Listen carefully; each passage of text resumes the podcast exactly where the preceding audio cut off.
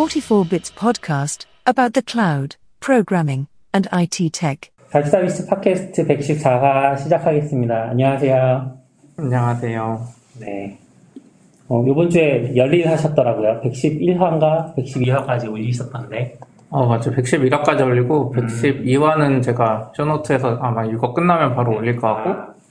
백십삼 화까지도 해보려고. 네, 슬슬, 빨리 해야죠. 슬슬 잘하고 있습니다. 다행입니다. 네. 네. 어, 첫 번째 이야기는 제가 이제 가볍게, 어, 하나 흥미로운 프로젝트를 봐서 좀 들고 와봤어요. Git Plan이라는 프로젝트인데, 혹시 이제 깃플로우 같은 거 쓰세요? 회사에서? 쓰려고 하는 분들이 있는데, 네.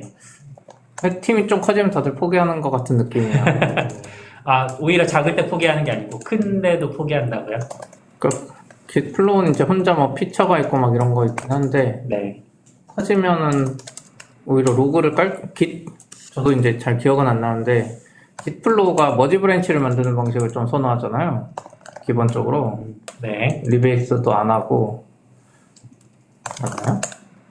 어, 머지 방식에 대해서는 제가 잘 모르겠어요. 음. 그냥 브랜치들을 막 만든다? 이 정도만. 그래서, 그리고 요즘에 또 오픈소스 하는 분들이 좀 있다 보니까, 네. 오픈소스 하다가 이제 하시는 분들은 회사에서도 그 방식을 좀 선호해서, 음. 브랜치 같은 것도 그냥 피알 십삼 뭐, 네. 뭐 이런 식으로 만들면서 하시더라고요.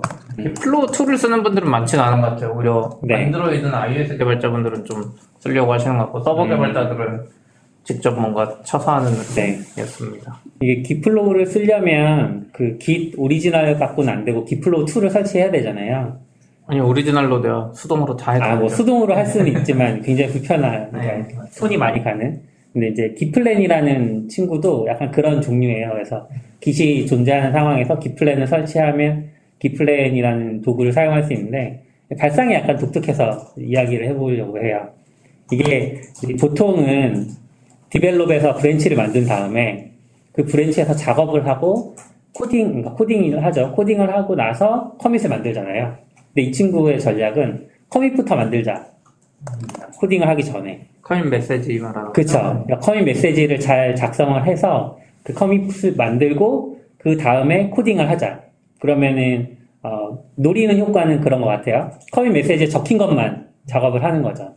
내가 무슨 일을 할지 먼저 정하고 그 일을 하는 건데, 약간 보면서, 어, 티디디 같은 느낌 좀 들었어요. 티디디도 테스트를 먼저 작성하고, 그 다음에 코드를 만들어라. 그렇게 함으로써 내가 뭘 만들려고 했는지 그런 것도 좀 작은 단위로 가져갈 수 있잖아요. 어, 그런 느낌이어서 그냥 재미있어서 좀 들고 왔습니다. 그러면 내가 메시지에 무슨 피처 추가라고 했는데 그거 하다가 다른 코드 리팩토링 하면 안 되는 건가요? 그렇죠. 그렇죠. 그런 거를 막으려고 이런 음. 시도들을 하는 것 같아요. 그냥. 그런 건 원래도 이제 하지 말자고 얘기는 하잖아요. 되게 네. 어렵죠. 로지컬하게 구분한다는 게 굉장히 어렵죠. 보이지만 고치면 안 돼. 맞아요. 보이지만 고치면 안 되고, 정말 고치고 싶으면 이제 다른 데다 뭐 메모를 해두든지, 아니면 스태시를 잘 쓰든지, 음, 스태시를 잘 쓰든지 뭐 그런 어, 방식을 해야죠. 기는 해요. 그래서 사실은 이제 저희도 예전에 뭐 리팩토링 같은 거 크게 해보면은 뭐 코드 리팩토링을 이제 뭐 점 코드에 거쳐서 하지 말라고 하잖아요. 왜냐면 네. 아무것도 아닌 것 같으니까 이제 부작용이 없다고 생각하고서 그렇게 많이들 하는데 음. 막상 해보면 부작용이 생겨. 왜 그렇죠. 생기는지 잘 모르겠지만 그것도 파악하기 위해 삽질을 하게 되고 뭐 그런 이슈도 있긴 하죠. 뭐 네. 아, 일단 뭐 깃플랜은 제가 잘 몰라서 음. 한데. 네. 네. 저 이제 이걸 써보고 싶었는데 제가 엠원 맥이잖아요. 음. 엠원 맥에는 파이썬 삼 점 팔이 기본으로는 존재하지만 음. 파이엠브이로는 깔 수가 없어요.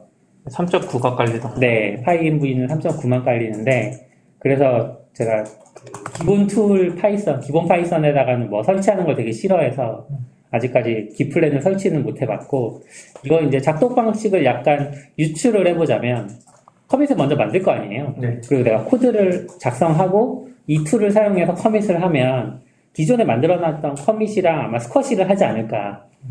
그런 개념이 좋다고 생각을 하면 어, 스쿼시 자체가 그렇게 번거로운 일은 아니니까 그냥 해보면 되겠다 이런 생각도 들고 그랬습니다. 꼭 이 툴을 쓸 필요는 없겠네? 근데 이제 발상은 재미있어 보인다. 뭐. 그렇고 네. 파이썬으로 되어 있는 게 전 좀 신기해. 그러니까요. 이거 뭐 그냥 파이썬에서 뭐 git 라이브러리 사용하지 않았을까. 아, 그래요? 그 파이썬에 있는 git 라이브러리 사용한 거 아닐까요? 저도 소스 코드를 까보진 않았습니다. 그럴 수도 있다. 네. 끝난 건가요? 별로 재미없으신가 봅니다. 잘 몰라서. 기술, 기술, 뭐, 낙교님도 그렇고, 인프라 하다 보면 더 쓸 일이 없어지고, 복잡하게 쓸 일이 없어지고. 어, 기 싫어요. 저는, 저는 사실 기시, 어, 약간 좀, 아, 모르겠어요. 약간 좀. 에스브이엠 좋아하실 것 같은데? 아니, 에프티피. 왜냐면은, 여러 가지 이슈가 있는데, 제, 이건 뭐, 개인적인 생각이라서 자주 얘기했을 수도 있긴 한데, 네. 약간 저는 긴 만능론을 엄청 싫어하거든요. 깃? 긴 만능론을 엄청 싫어하거든요. 아, 만능론? 그냥 깃으로 모든 거 다 하려고 하잖아요. 음. 깃에, 어, 깃이 짱이야. 깃이 깃소리 많이 되니까, 깃으로 책도 쓰자. 막 이런 거 많이 하잖아요. 네. 깃이 별로 글쓰기에 좋은 도구가 아니라고 생각하거든요. 그리고 이제 지금 아이에이씨라고 요새 유명한 인프라스트럭처 코드도 막상 해보면은 저희 지금 저희 에스알팀이 저희 인원이 일곱, 여덟 명 되는데 네. 저희 고통받는 게 그 아이에이씨 부분이에요. 음. 플랫폼은 자동화가 안 되거든요. 자동화 툴이랑 같이 쓰면은 충돌이 계속 나요. 그걸 어떻게 해결해주지? 라는 건 엄청나게 커다란 이슈예요. 그렇죠. 그리고 호이안 이케이에스라고 저희는 이제 그 쿠버네티스 쪽도 아르고시제라고 그거 쓰고 있는데 네. 그거 관리하는 것도 어, 너무 큰 덩어리가 되다 보니까 음. 이 아이에이씨로 하는 게 맞나 하는 엄청 의심을 하고 있거든요. 깃이 과연 이거를 정말 잘 해결해주는 도구인가? 음. 사실 아이에이씨에 정확한, 깃에 쓴다 정확한, 깃옵스라는 정확한 정의가 있는 건 아니에요. 그냥 깃에 쓴다. 어떻게 쓸지는 이제 좀 알아서 해결할 바라라는 것들이 좀 강해서 거기에 많이 되어 있다 보니까 깃에 대한 로망이 사라지긴, 많이 사라지긴 했죠. 인프라 쪽에 특히 그러니까 코드 베이스로 끝나는 데는 깃이 이제 유용한데 인프라도 네. 이 깃이랑 저기 상체 개념이랑 서로 떨어져 있는 느낌이다 보니까 맞아요. 또 여러 명이 동시에 건드리고 막 배포할 음. 때 건드려야 되는데 깃은 에이피아이 베이스가 아니잖아요. 그거 뭐 에이피아이긴 하지만 네. 서로 막 머지 충돌 이런 개념을 가지고 있잖아요. 음. 그건 당연히 있어야 되는 거 개발자가 해결해야지 이런 마인드니까 약간 안 어울리는 분야들이 음. 있는 것 같은데 근데 책 같은 거 많이 쓰셨잖아요. 예전에 깃북스 뭐 이런 거 쓰셨잖아요. 음.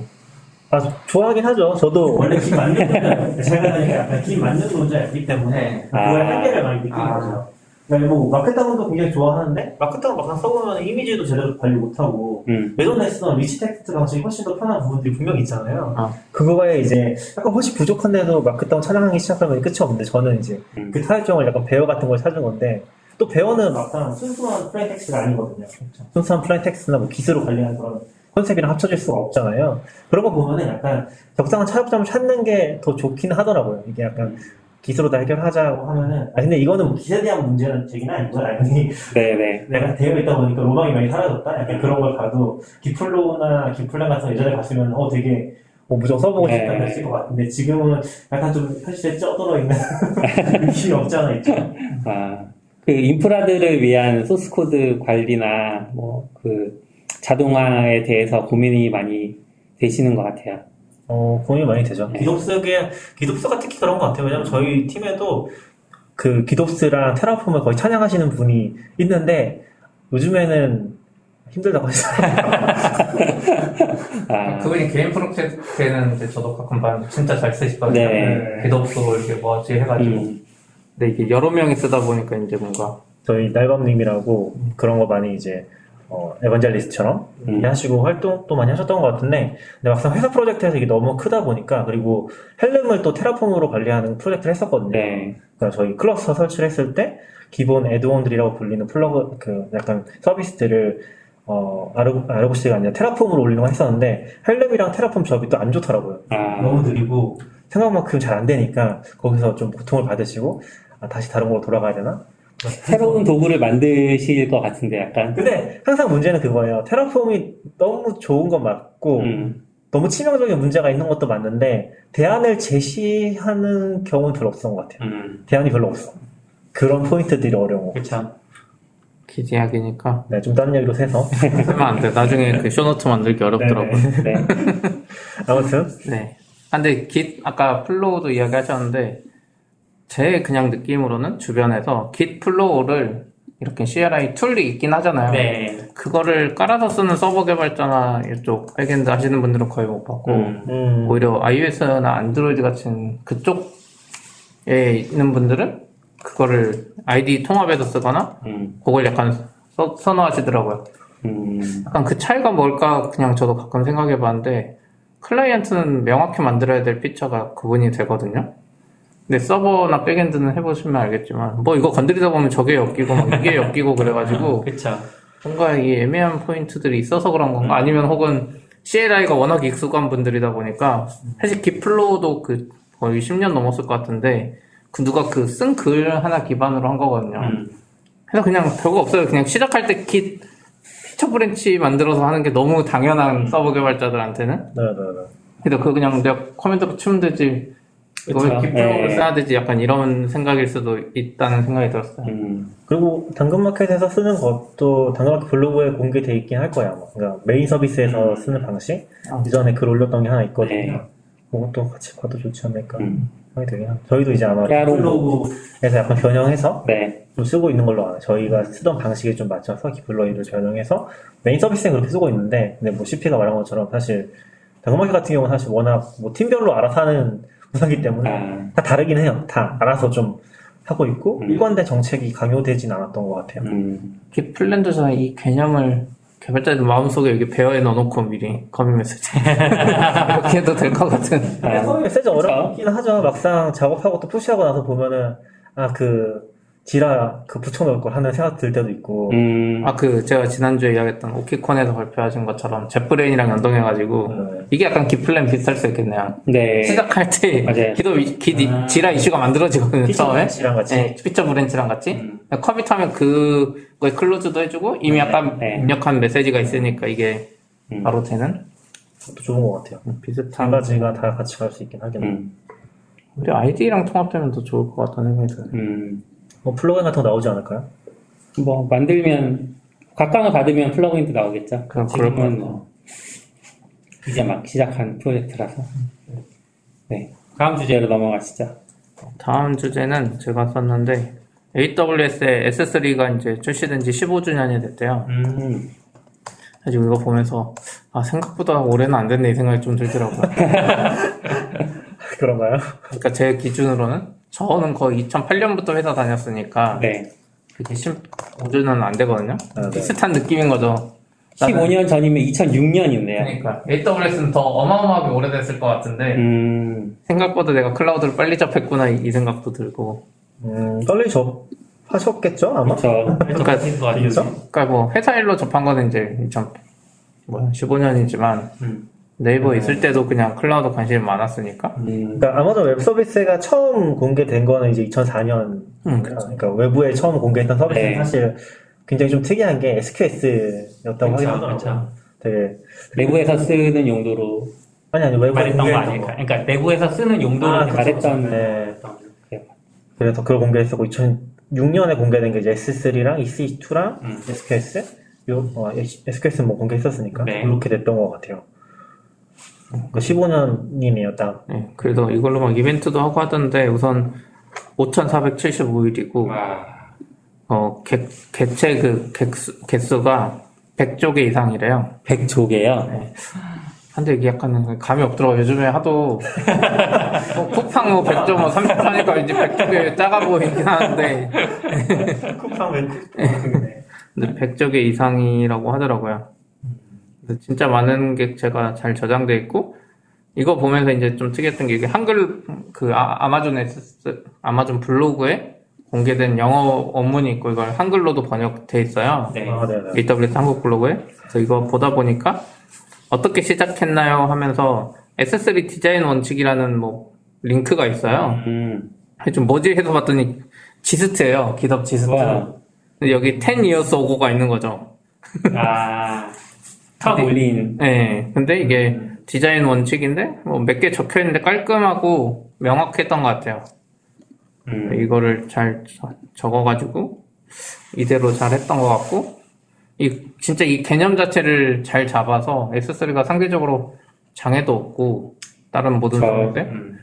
우리도 S, 뭐, 여러 가지 에이더블유에스 서비스 쓰면서 장애 날 걸 가끔 고려를 하잖아요. 날 수도 있다 이런 생각을 하는데, 에스 쓰리에 대해서는 그게 없는 것 같아요. 음. 음, 네, 맞아. 에스 쓰리가 장애났다는 얘기는 거의 못 들어본 것 같고, 음. 아마 에스 쓰리가 원리적으로는 데이터 유실이 정말 거의 존재할 수 없는 그렇죠. 식으로 무조건 아마 여러 개 백업을 둘 거고, 단일 리전을 해도 백업이 있는 걸로 알고 있거든요. 음, 에이지트에 뭐 여러 개. 음. 그래서 실제로는 날아갈 일 자체가 거의 없는 음. 서비스인 것 같기도 해요. 그리고 여전히 대, 아, 예, 장애율 자체도 경험한 적 거의 없는 것 같고. 음. 여전히 데이 원이라는 뜻은 무슨 뜻이에요? 말은? 그게 아마존 제프 베조스가 항상 하는 이야기에서 따온 것 같아요. 네. 아, 그쵸. 그 창업 첫날의 마음가짐으로 음. 일해야 된다, 뭐 이런 생, 관점에서 음. 에스 쓰리가 이렇게 오래됐지만 여전히 처음 만들 때처럼 초심? 초심 이런 이야기. 초심. 아, 네, 네. 초심이라고 하니까 화 와닿네. 근데 약간 그 얘기가 있어요. 그러니까 지금, 어, 잠깐만요. 제프 베조스. 이 최근에 책이 하나 나왔는데, 제프 베조스 발명과 방황이라는 책이 나왔거든요. 근데 이 책이 그 제프 베조스가 쓴 그 주주 소환? 음. 이 상장 시점부터 해서 지금까지 다 남아, 이거 나와 있거든요. 네. 주주 소환 번역됐던 적이 제가 알기로는 없었던 것 같은데, 이 책에 일단 실력이 있어서 저도 좀 보고 있는데, 근데 제프 베조스가 한 얘기도 그렇고, 아마존 웹 서비스에서도 계속 하는 얘기 중에 하나가, 이제 그, 고객 집착이라는 부분이 굉장히 강하거든요. 고객한테 어떤 어 가치를 제공할 것인지. 근데 무슨 얘기 했었죠? 너굴님이? 저요? 여전히 데이원. 아, 네네. 그래서 아마 거기랑 관련된 컨셉이라고 이해하면 될 것 같고, 그러니까 실제로 우리가 봤을 때는 이게 되게 엔지니어링적인 가치를 추구한다고 볼 수 있는데, 네. 엔지니어링적인 가치가 아니라 실제로 고객을 위해서 엔지니어링적인 가치를 추구하는 음. 그런 게 굉장히 그런 문화적으로 이제 많이 넣으려고 했던 것 같아요. 그 고객은 에이더블유에스는 우리 개발자들이고, 그렇죠. 네. 아마존 전체로 보면 이제 소비자들, 인문 소비자들. 네. 에이더블유에스에서는 음. 우리도 뭐 몇 번 이야기했던 것 같은데, 구글이랑 아마존 차이가 명확해요. 클라우드에서 구글은 선심 쓰고 있고 고객이 뭐 하든 말든 우리의 그쵸? 뛰어난 기술을 좀 공유해줄게. 약간 미국의 군사력 같은 느낌이죠. 우리 뛰어난 군사력 기술을 너네들한테 좀 줘볼까? 이런 음. 허가받고 해주는데, 에이더블유에스는 그냥 고객이 필요하다고 하면 뭐 그냥 자존심 줬고, 음. 왠가 거 다 해주잖아. 엘라틱이랑 싸워도 엘라틱 서비스 해주고 막 그런 느낌? 음. 그 지금 에이더블유 아니 아마존 씨이오 된 분이 누구였죠? 그 앤디 제시라고. 아마존 웹서비스 대표였는데, 아, 아. 그 제프 베조스 물러나면서 거기 대표가 됐어요. 아마존 음. 웹서비스 대표분이. 그러니까 뭐 트위터에서 돌고 있는 얘기 중에도 그런 게 있더라고요. 그, 그 쿠팡이 이번에 상장했잖아요. 근데 쿠팡의 김범석 대표였나? 아무튼 높은 사람이 앤디 제시한테 직접 가서 엄청나게 이제 뭐 서비스 잘 안 된다고 까고 했었는데, 그때 앤디 표정이 정말 안 좋았다? 아. 근데도 다 이제 수용하고 고쳐주고 그런 식으로 아. 대응을 하더라. 그런 게 좀 돌긴 하더라고요. 그래서 그런 부분이 되게 강조되어 있다는 느낌? 저희 개발자 한 분도 이제 같이 책 읽으면서 그 얘기 쓰신 것 같은데, 음.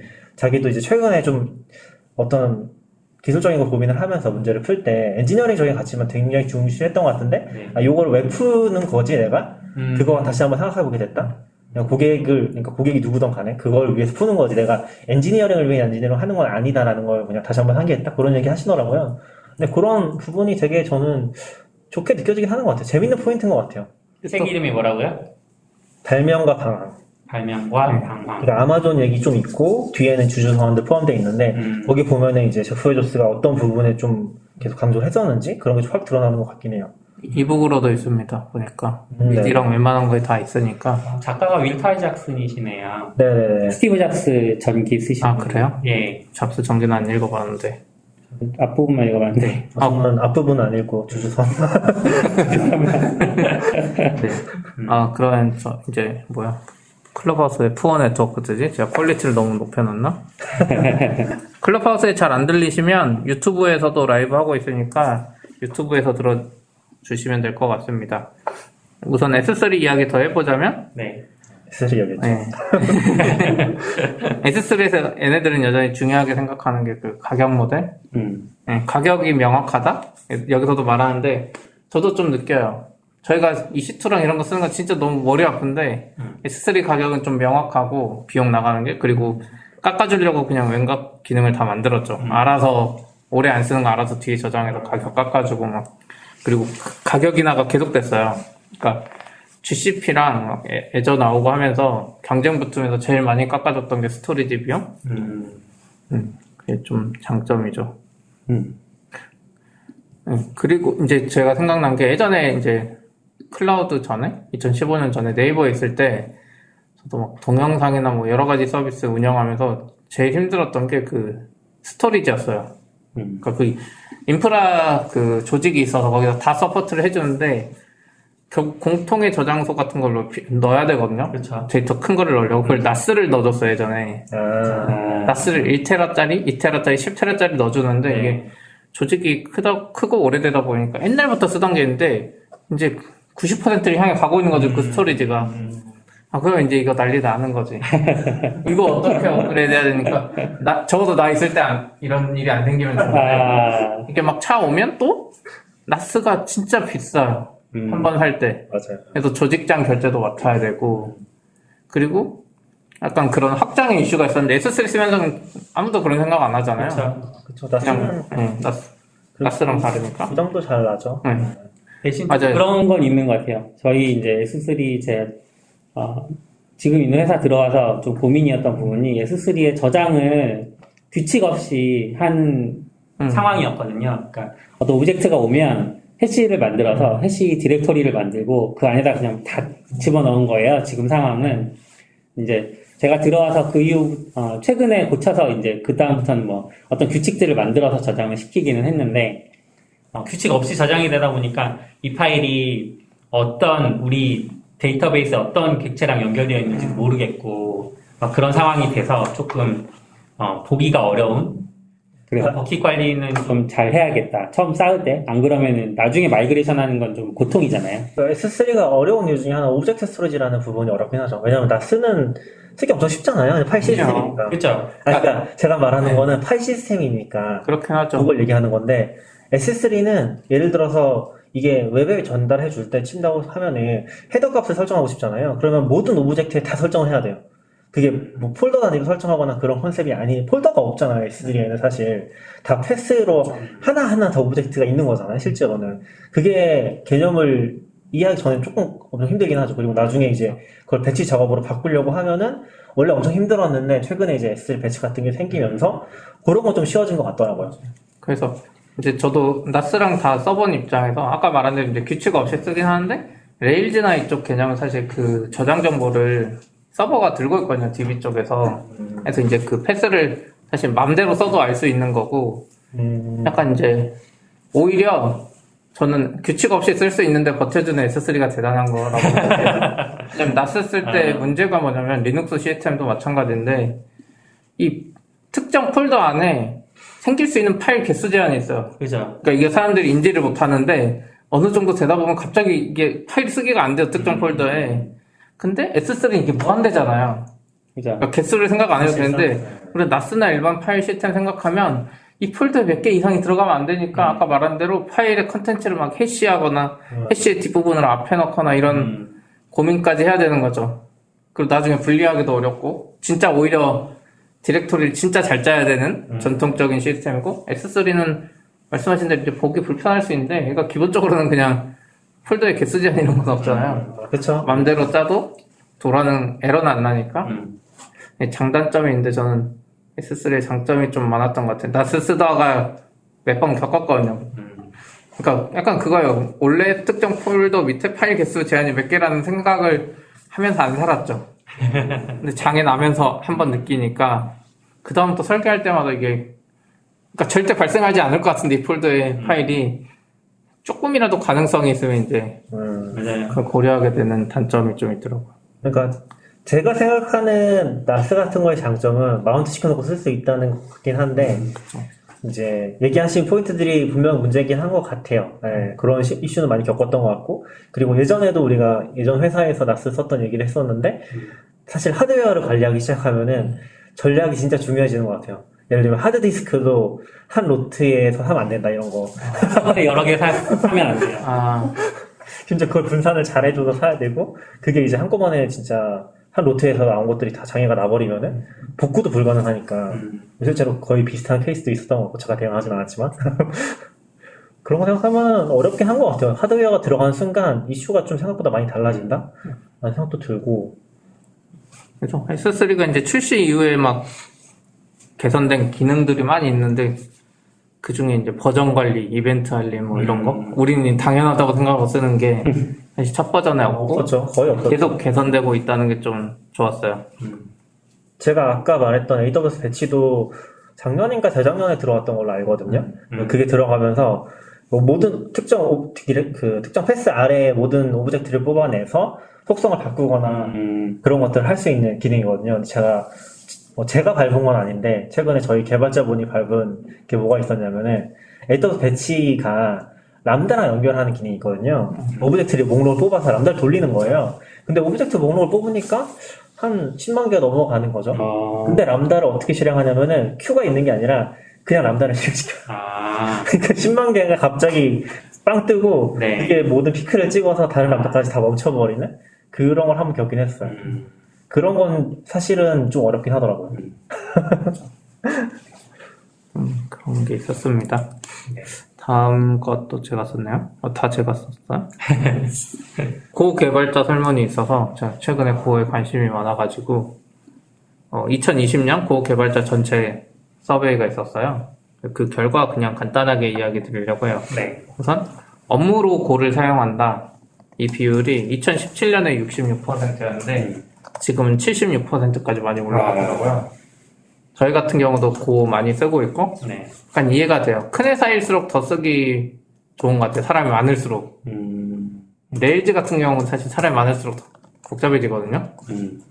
근데 고 같은 경우는 마이크로 서비스기도 하고 약간 숨겨진 레일즈에서는 매직이라고 부르는데 그냥 알아서 되는 게 없어요. 다 내가 손으로 했기 때문에 네. 그것 때문인 것 같고 또 회사의 그 분야가 있었거든요. 일 등이 테크놀로지 분야. 약간 뭘까요? 그냥 뭐 뭉뚱그려 놓은 거죠. 웹 서비스 개발 음. 뭐 다. 그게 이제 사십삼 퍼센트에서 사십육 퍼센트 조금 올라갔는데 네. 전 이 등이 좀 특이했어요. 이 등이 파이낸셜이고 십이 퍼센트로 유지되고 있는데 음. 저희도 저희 회사에서 저도 고 쓰고 하다 보니까 이게 금융이나 파이낸스 쪽에 진짜 딱 맞을 것 같다는 생각을 했어요. 어떤 면에서요? 그냥 우선 스트릭트하고 라이브러리 이런 것도 많이 없고 거의 내가 짜요 손으로. 네. 그리고 좀 명확해요. 코드 볼 때 제 느낌으로는 음... 그러니까 뭐 숨겨진 것도 없고 다 내가 직접 컨트롤하면서 마이크로 서비스하게 잘 짤 수 있다는. 음... 그러니까 타입스크립트 같은 거 애초에 안 맞고. 그러니까 저도 타입스크립트 요즘에 계속 안 좋다는 이야기만 하는데 장, 장점은 있는데 언어적으로 금융이랑은 안 맞는 거, 돈 계산이랑은 안 맞는 게. 물론 최근에 뭐 빅인트인가 이런 게 나왔다고는 하지만 자바스크립트 한계로 인해서 음. 큰 숫자 다루거나 뭐 이런 게 한계가 있거든요. 네. 그래서 자바 같은 장점이 있는데 코도 그쪽에서 좀 잘하는 것 같아서 음. 그게 있었어요. 그리고 이제 그 다음으로 개발자 장비 오에스인데 일 등이 이제 리눅스예요. 육십삼 퍼센트. 어... 그러니까 좀 다른 세상이었어요. 다른 세상이네. 근데 조금씩 감소하고 있어요. 고를 쓰는 사람이 많을수록 아. 이쪽 비율이 감소하고 있어요. 평균치에 가까워지는 어, 거군요. 예전엔 약간 더 긱스러운 사람이 썼으면 음. 이제 많이 퍼진다고 봐야 되겠죠? 네. 이 등이 맥이고 음. 에디터도 에디터가 좀 특이해요. 에디터가 일 등이 브이에스 코드입니다. 사십일 퍼센트. 아. 네. 근데 요즘 뭐 브이에스 코드 대세인데 타입스크립트 하면 뭐 구십 퍼센트 나올 것 같은데 네. 고에서는 일 등이 사십일 퍼센트고 이 등이 고랜드나 인텔리제이 계열이고 삼십오 퍼센트인데 음. 상승하고 있어요. 음. 브이에스 코드도 상승하고 있었는데 고 이쪽 고랜드가 더 상승하고 있는데 음. 저도 써보니까 고랜드가 조금 더 좋은 것 같은 음. 그 어, 이 뭐라죠 통합돼서 막 커맨드 눌러서 코드 쫓아가는 거. 음. 그러니까 브이에스 코드에 하면 진짜 많은 플러그인 깔고 좀 설정을 해야 되는데 그렇죠. 인텔리제이는 할 게 없더라고요. 음. 브이에스 코드로는 그때 영상 한번 찍으신 거 아니에요?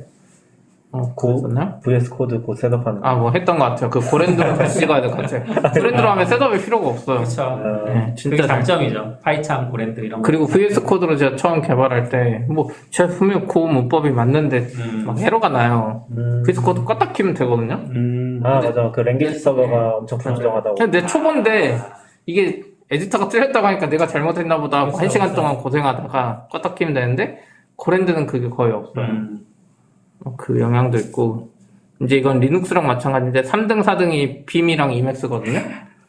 다시 감사하고 있어요. 처음에 긱스러운 사람도 이걸로 많이 쓰다가 감사하고 있습니다. 음. 그리고 이제 어떤 서비스 분야의 개발 쓰고 있는지 이건데, 그러니까 에이피아이인지 뭔지 이런 건데, 일 등이 에이피아이 서비스고 칠십사 퍼센트예요. 음. 그러니까 에이치티엠엘을 반환 안 하고 네. 지알피씨나 이런 거 반환하는 게 거의 압도적이죠. 음. 그리고 이 등은 씨엘아이. 아. 그래서 제가 아까 Git 플랜 같은 거, 테라폼 이런 거는 음. 저희 회사에서도 취미로 뭐 딴 분들이 만든 게 있는데 확실히 씨엘아이 하면 만들 때 좋아요. 음. 배포가 편하니까. 그렇죠. 그게 있고 이제 삼 등은 라이브러리, 프레임워크 이런 거고 사 등이 이제 웹 서비스인데 음. 이것도 좀 감소한 추세예요. 음. 그러니까 저도 하다 보니까 그 쪽이 에이치티엠엘이나 템플릿이 너무 부족해가지고 고 하는 분들은 고로 에이피아이 만들고 리액트나 그 넥스트제이에스로 프론트 만드는 느낌? 네. 그렇게 가는 것 같더라고요. 음. 그리고 이제 배포 쪽이 있는데 이거는 이제 에이더블유에스가 높고 그 중에서 에이더블유에스 안에서 어디에 배포 많이 하냐고 설문을 했는데 육십오 퍼센트로 일 등이 이씨투입니다. 음. 음. 그냥 이씨투에 사실 바이너리잖아요. 그거는 이거 그냥 실행하면 돼요. 음. 혹은 그 시스템디 등록하면 되는 거죠. 다른 애랑 좀 다르게. 음. 뭐 레일즈 뭐, 뭐 패키지 뭐 깔고 할 게 없잖아요. 네. 그래서 그런 게 아닌가 싶었고 음. 이 등이 이제 에이더블유에스 이케이에스고 삼 등이 람다, 사 등이 이씨에스예요. 음. 근데 구글 클라우드랑 애저 클라우드에서는 일 등이 쿠버네티스라고 나오더라고요. 아. 약간 다른 음. 것 같아요. 네, 그리고 이제 있었으면 하는 기능도 설명했는데 일 등이 압도적으로 제네릭이라는. 제네릭이 뭘까요? 제네릭이 잘, 잘 설명하는지 모르겠는데 뭐 이렇게 애니 같은 느낌의 그 언어마다 있잖아요. 그러니까 스크립트 언어는 그냥 모든 걸 받을 수 있는데 타입 없으니까. 그래. 네. 타입이 지정된 언어는 그 특정 타입이 꼭 있어야 되잖아요. 네. 근데 이게 약간 가변적으로 받아야 될 때가 있죠. 아, 음. 맞나? 그것도 있고 뭔가 언어 라이브러리 선언할 때 내가 맵 기능을 만든다 쳐요. 고에는 없거든요. 맵이 없어요? 예. 네. 그걸 만든다 치면 지금은 타입마다 맵하는 방식을 다 그걸 아, 따로 따라야 네. 돼요. 그러니까 인트형 맵, 뭐 이렇게 맞아요. 스트링형 맵 이런 식으로. 심지어 내가 만든 스트럭트형이면 음. 또 그거 만들어야 되고 근데 제네릭을 이용하면 그런 걸 좀 할 수 있는 것 같더라고요. 계획이 있나요? 어, 그 승인이 됐어요, 얼마 전에. 아, 그거라고 듣긴 했어요. 계속 하다가 고의 전통파들은 이거 들어오면 안 된다 그랬는데 워낙 사람들이 원하다 보니까 또 회사 업무에 많이 쓰다 보니까 네. 그런 거 같아요. 그래서 들어오기로 했고 언제 만들어낼지는 잘 모르겠어요. 음. 그래서 그런 게 있었습니다. 좀 재밌더라고요.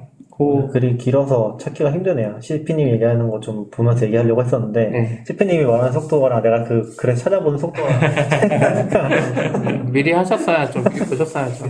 아, 너무 왔다 갔다 해서 찾기가 힘드네요. 지금 시간이 없어서 이 마지막 게 오히려 할 말이 더 많은 것 같은데 네. 넘어가나요? 네, 넘어가시죠. 넘어가시죠. 이거 연봉 이야기 해주세요. 이거 씨피님이 적으신 거잖아요. 아니요, 처음엔 누가 딴 분이 적었는데? 어, 저 아닌가요? 아무튼 그럼 제가 이야기할게요.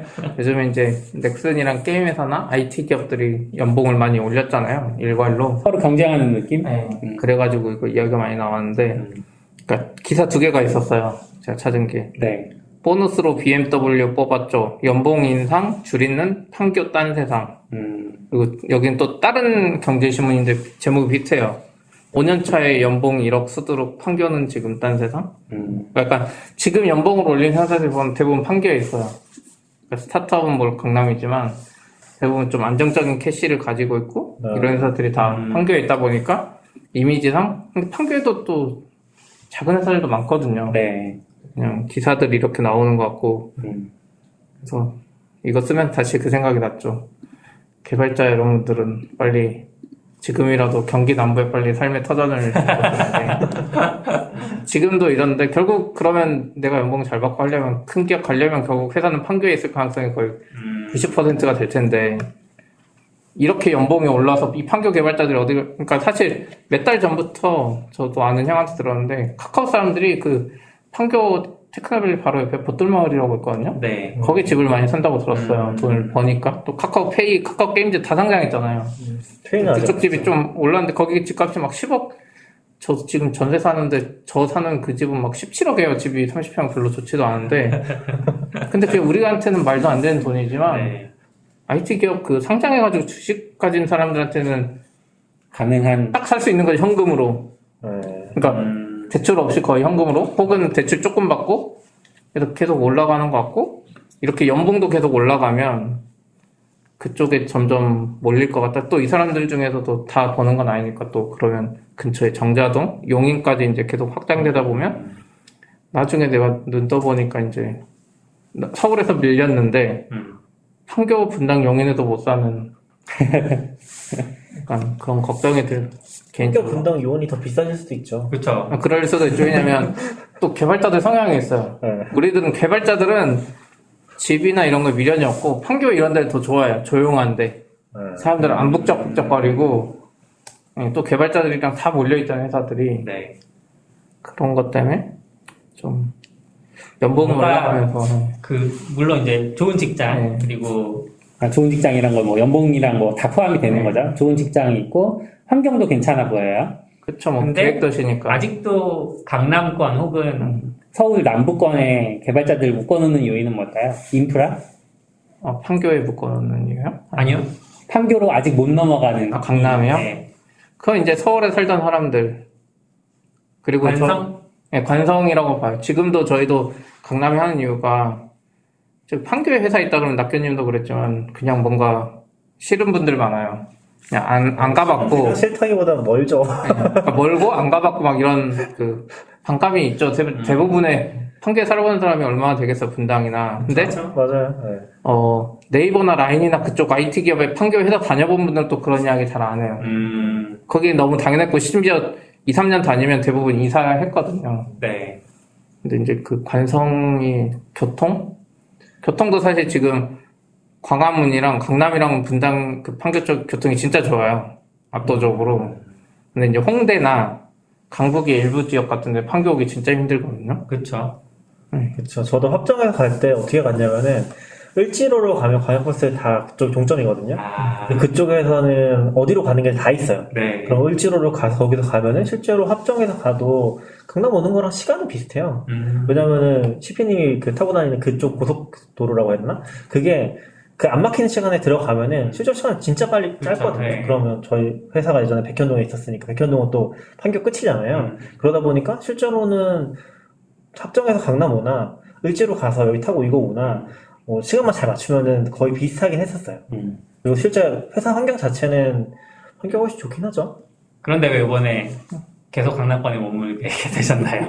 그러니까 직원들, 어린 친구들 이런 것도 있고 음. 어쨌든 평균적으로 생각하면 교통이 여기 좋잖아요. 음. 근데 저희도 회사가 커지고 막 천명 막 되면 음.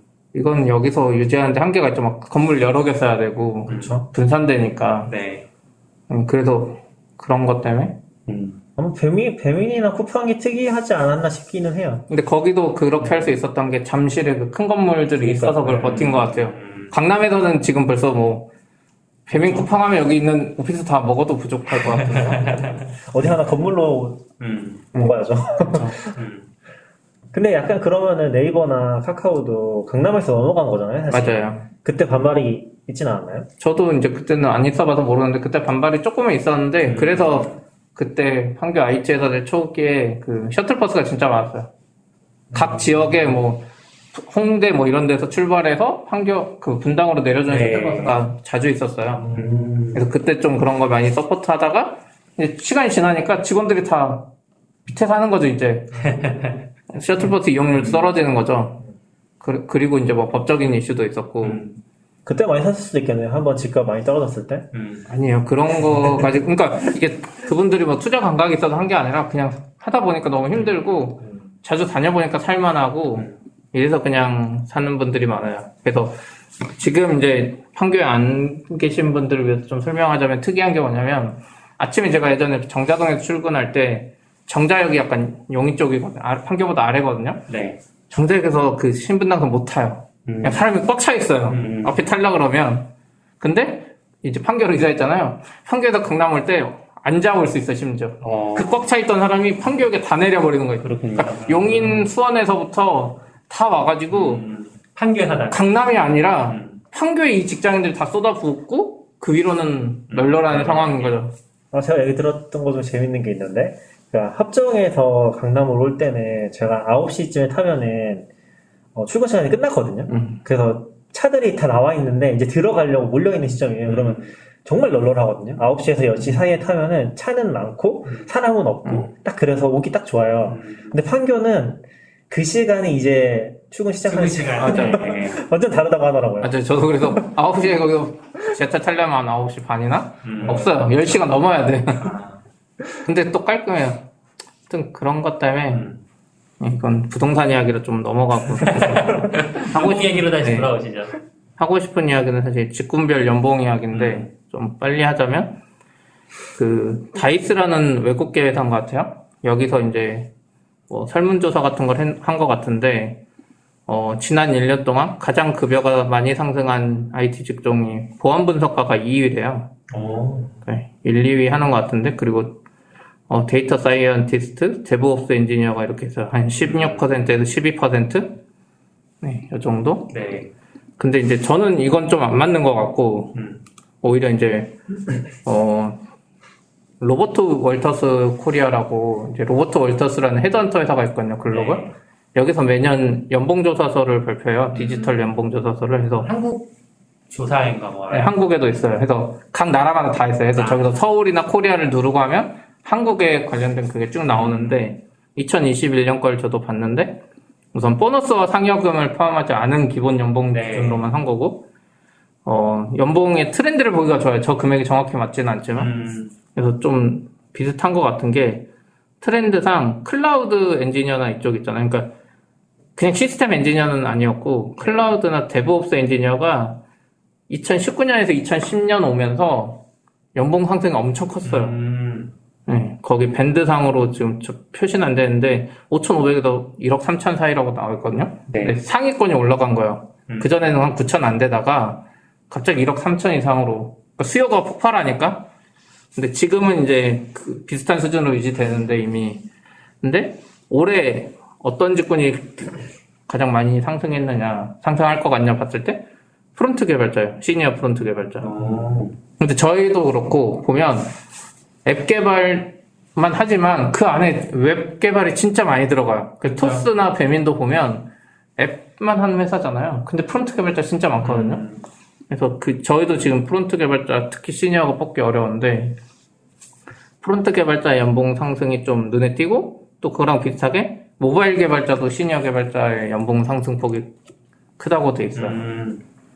네, 그래서 구하기 힘든 인력일수록 높아, 높아지는 느낌이 드네요. 그럴 수 있죠. 네, 음. 저희 입장에서는 그럴 수 있죠. 그래서 여기 걸 좀 신뢰할 수 있는 이유가 로버트 월터스 코리아가 헤드헌터 회사잖아요. 네. 연봉을 대충 알고 있어요. 그쵸? 이직한 사람들의 네. 연봉 대역이나 이런 거를. 그래서 트렌드를 보기는 괜찮다? 음. 근데 전반적으로 여기 쭉 보면 미니멈 값이 이미 사천오백에서 육천이에요. 음, 그러네요. 그 주니어, 시니어 안 가리고. 네. 그러니까 저희도 이제 뭐 연봉 오천 신입 최저를 하긴 했지만 음. 사실상 이미 시장이 그렇게 돼 있었던 거죠. 네. 그래서 이제 거기 문서 끝마 마무리에 채용 트렌드가 세 개 이제 말로 해주는데 이게 맞는지 모르겠지만 음. 첫 번째가 소프트웨어 개발자의 가파른 연봉 상승, 가파르다고 써있고 음. 또 경쟁적인 채용에 따라서 이직률이 증가할 수 있다고 해놓고요. 두 번째가 기획 인력에 대한 니즈 증가 뭐 이런 게 있는데 이건 잘 모르겠어요. 그러니까 사스 형태로의 과금 체계가 변경되는데 요거에 대한 기획 인력 수요가 좀 아, 증가할 것 같다. 그러니까 전통적으로 물건 파는 게 아니잖아요. 음. 이제 저희도 사스라서. 그 마지막은 저도 이게 뭔지 모르겠는데 아마 로버트 월터스한테 받아서 이렇게 나온 것 같은데 본사에서 음. 클라우드 마켓 점유율 변화가 예상된대요. 음. 그러니까 에이더블유에스, 지씨피, 엠에스. 네. 그래서 클라우드 스택 변화에 따른 채용 시장에서의 변화라고 다 있는데 엠에스? 뭐 엠에스밖에 없죠. 그렇죠. 그건 아니니까. 지금 변할 게 엠에스밖에 더 있나요? 근데 제 입장에서는 이 메인스트림이 아니라 이게 약간 돈 되는 저기 비투비 쪽 이야기일 것 같기도 하고 음... 왜 자꾸 그렇게 잘하고 있진 않죠. 한국 얘기예요? 이거는? 네. 한국 얘기. 아니 아니 저 채용 트렌드 탑 삼은 이제 글로벌인 것 같아요. 아 그래요? 글로벌이면은 뭐 왜냐면 한국에서 저 로버트 월터스 코리아하고 저건 못했을 것 같고 음. 글로벌에서 받은 걸 그대로 하는 아, 느낌이에요. 사실 이천이십 년까지 봐서는 클라우드 점유율은 뭐 이미 사 대 기업이 독점 상태라, 과점 상태라서 음. 그 아래쪽에서 바뀔 건 없는 것 같고 그 윗단도 에이더블유에스 조금 떨어지는 정도인 것 같아요. 워낙 높았어서. 지금은 또 어떤지 모르겠네요. 그리고 그 연봉 관련해서 저희 회사에서도 막 사람들이 많이 물어보는데, 일괄로 이렇게 올리는 건 오히려 안 좋은 회사인 것 같아요. 음. 솔직하게는. 노동조합이 있어서 그런 거 아닐까요? 시피님 발언 조심하셔야 되는 거 아니에요? 아니, 그게 아니라, 그러니까 올리는 건 좋은데, 일괄로 올린다는 거는 이 사람의 역량이나 성과를 안 보고, 음. 그냥 올리는 거잖아요. 그렇죠. 그러니까 못하는 동료, 뭐 잘하는 동료 안 따지고 올리는 거잖아요. 음.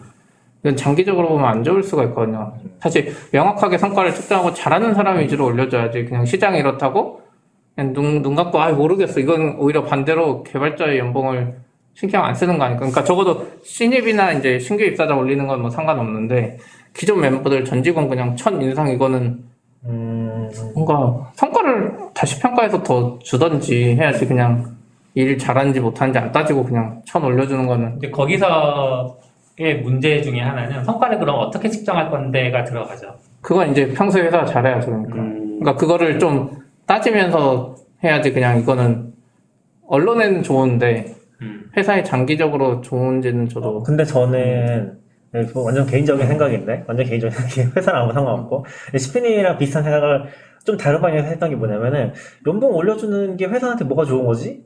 라는 생각 되게 많이 들었어요. 왜냐면은 무슨 말이냐면은, 연봉 올려주는 거 엄청 쉽잖아요. 근데 연봉을 올려주는 걸로 사람을 잡을 수는 없거든요.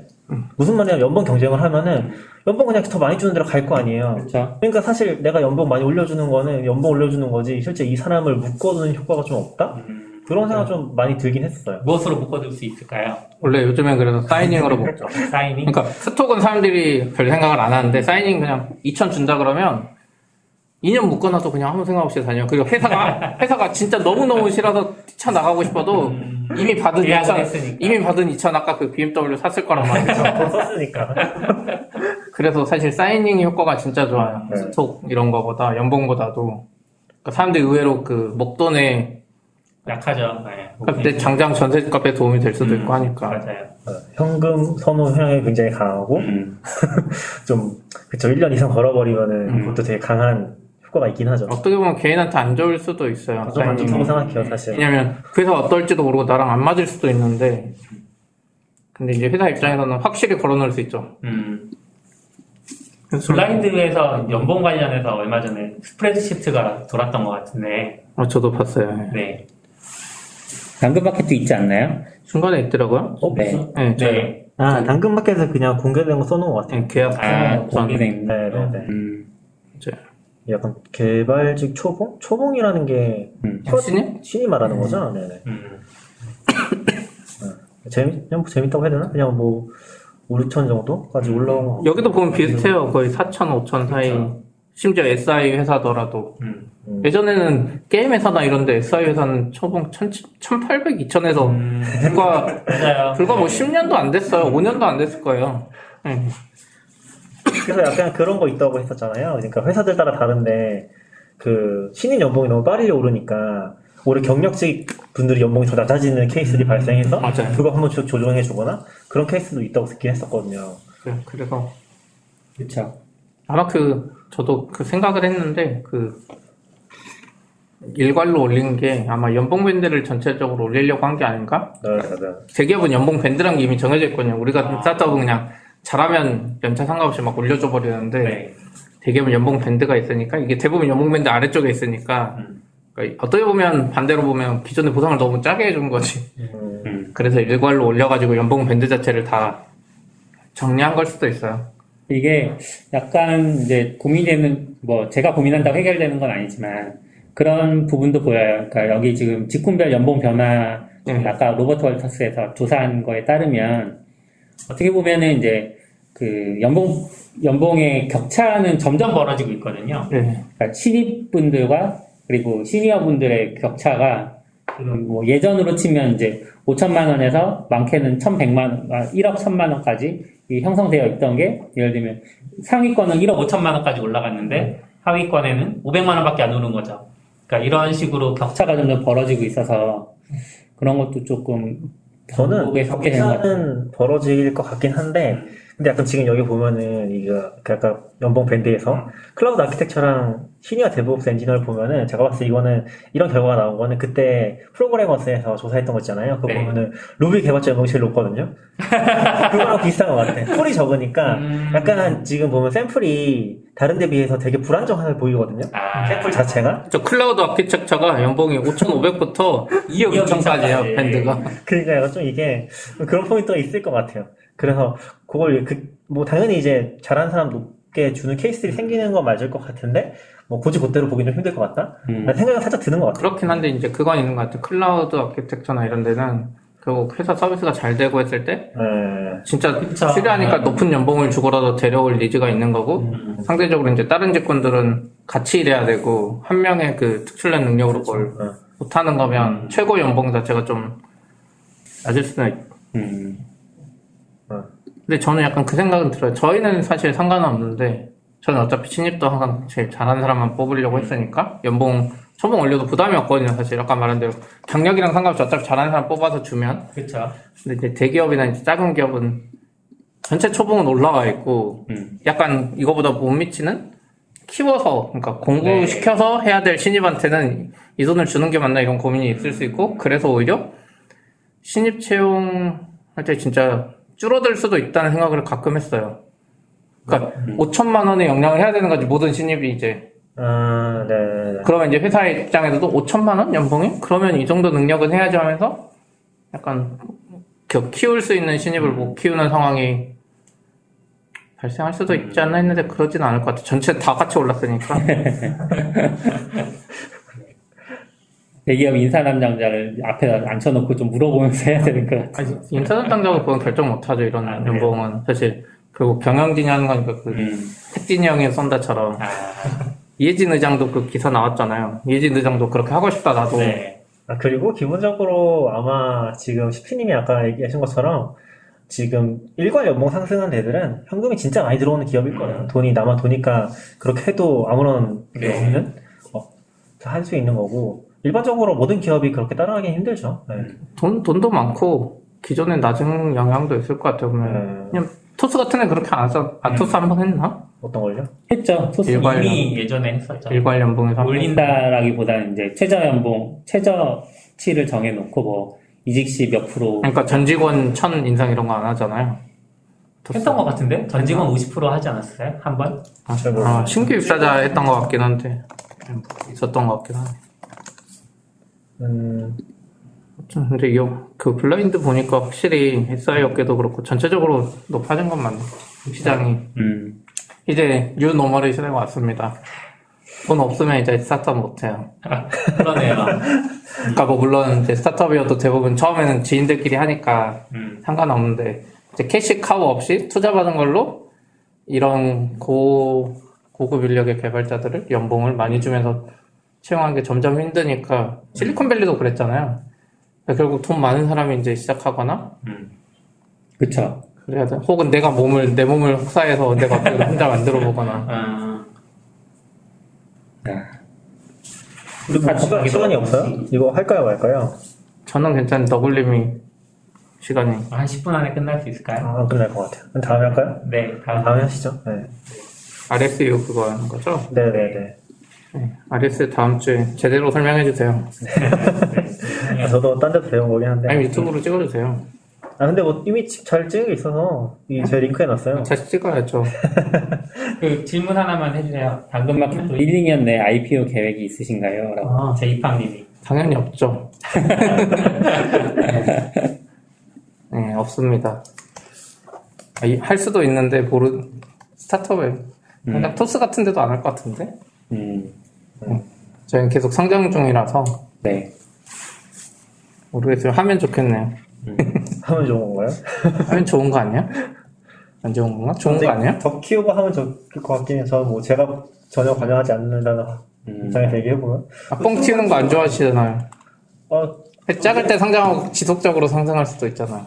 어, 음, 그래도 상장할 때는 제일 상장, 상장할 때 그거 따상하고 바로 팔고. 아, 기업 크는 게 좋죠. 네. 보통 상장은 근데 그런 건 있는 것 같아요. 투자 받은 거 다 받고, 이제 더 이상 진짜 각자 힘들고 음. 그 앞에 아이피오 해서 이제 다음 단계로 갈 때 음. 그러거나 아니면 투자자들이 성장 못하니까 이제 압박 주는 거죠. 내 자금 회수해야 되고 네. 빨리 상장이나 해, 상장이라도 해라. 그런 케이스 아닐까 싶긴 해요. 그 금액에 관련돼서 같은 투자자들이 결국 엑시트를 해야 되니까 나중에 들어온 투자자들은 진짜 기간이 정해져 있잖아. 음. 나름 네. 그 큰 금액 막 일 조 투자하고 이러면 이거 그쵸. 십 년 기다려주고 이런 거 아니니까. 투자자들도 잘 되면은 막 그렇게 압박할 것 같진 않아요. 음. 뭐 계약 따라 다르겠지만 물론. 그쵸. 쿠팡도 뭐 그런 거 기사 많이 없던 거 갑자기 상장한 느낌이에요. 음. 한다 한다 말은 있었지만. 아 그거 뭐 이미 끝났으니까 관계는 없는데. 저 최근에 재밌는 것도 알았는데 아이피오 미국에 했던 기업이 쿠팡이 처음은 아닌 것 같더라고요. 옛날에 있었다고. 지마켓인가도 나왔었어요. 지마켓이 있어서 되게, 음. 되게 깜짝 놀랐어요. 지마켓이 이천오 년인가 상장했다가 이천구 년에 이베이 인수되면서 이제 상폐됐던 것 같더라고요. 아. 그리고 그라비티 그 음. 라그나로크 게임 만드는 회사가 네. 있고 뭐 그런 거 보면 좀 신기하긴 했어요. 음. 예, 완전 처음은 또 아니구나. 그리고 미국이 오히려 상상이 더 쉽다는 얘기가 있긴 하더라고요. 그쵸, 뭐, 거긴 적자 더 네. 해주고. 음. 그러니까 에스 원이라는 게 한국에서는 거의 심사 제도인데, 미국은 심사 제도가 아니라 검수 정도고, 아. 거의 이제 코멘트 받으면서 중간 거래 쪽에서 고쳐하면서 이제 진행하는 그런 식이라서, 오히려 더 쉬울 수도 있다? 그런 얘기도 있긴 하더라고요. 그거 좀 재밌었던 포인트인 것 같아요. 우리는 오히려 더 어렵다고 보잖아요, 보통. 근데 평창 유지비나 그런 건 좀 크니까 잘 안 하는데. 다, 다 미국에 간다던데, 기사 보니까 뭐, 마켓컬리 리드부터 다 나스닥 가겠다고. 마켓컬리도 뭐, 쿠팡 상장하자마자 지금 하루 만에. 기준으로 보면 마켓컬리 이런 애들이 네이버보다 더 잘 받는 거 아니야? 제가. 어, 맞아, 맞아. 그 쿠팡 보고 카카오 주식 사는데 안 움직이던데, 절대 안 움직이던데요? 어, 맞아, 이거 해야 되나? 추첨.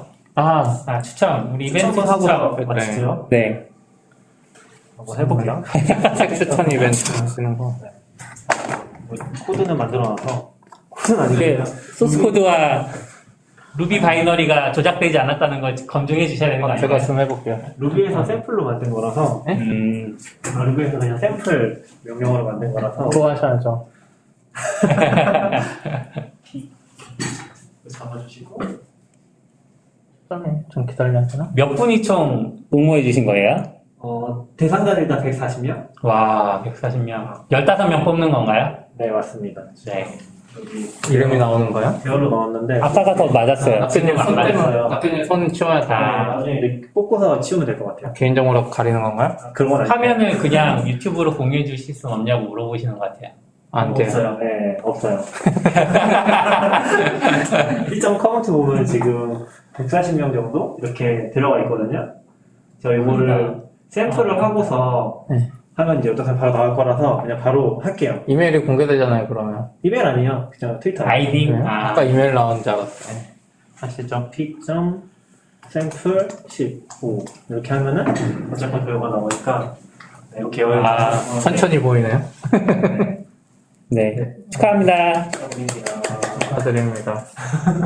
이렇게 이제 진행을 하고 이게 제가 다 아마 디엠을 드릴 것 같은데 혹시 이제 팔로우가 안 돼 있어서 디엠을 못 드리면은 다시 한번 또 빠진 부분에 대해서는 추첨을 해서 진행하도록 하겠습니다. 네, 네 수고하셨습니다. 들어주셔서 고맙습니다. 감사합니다.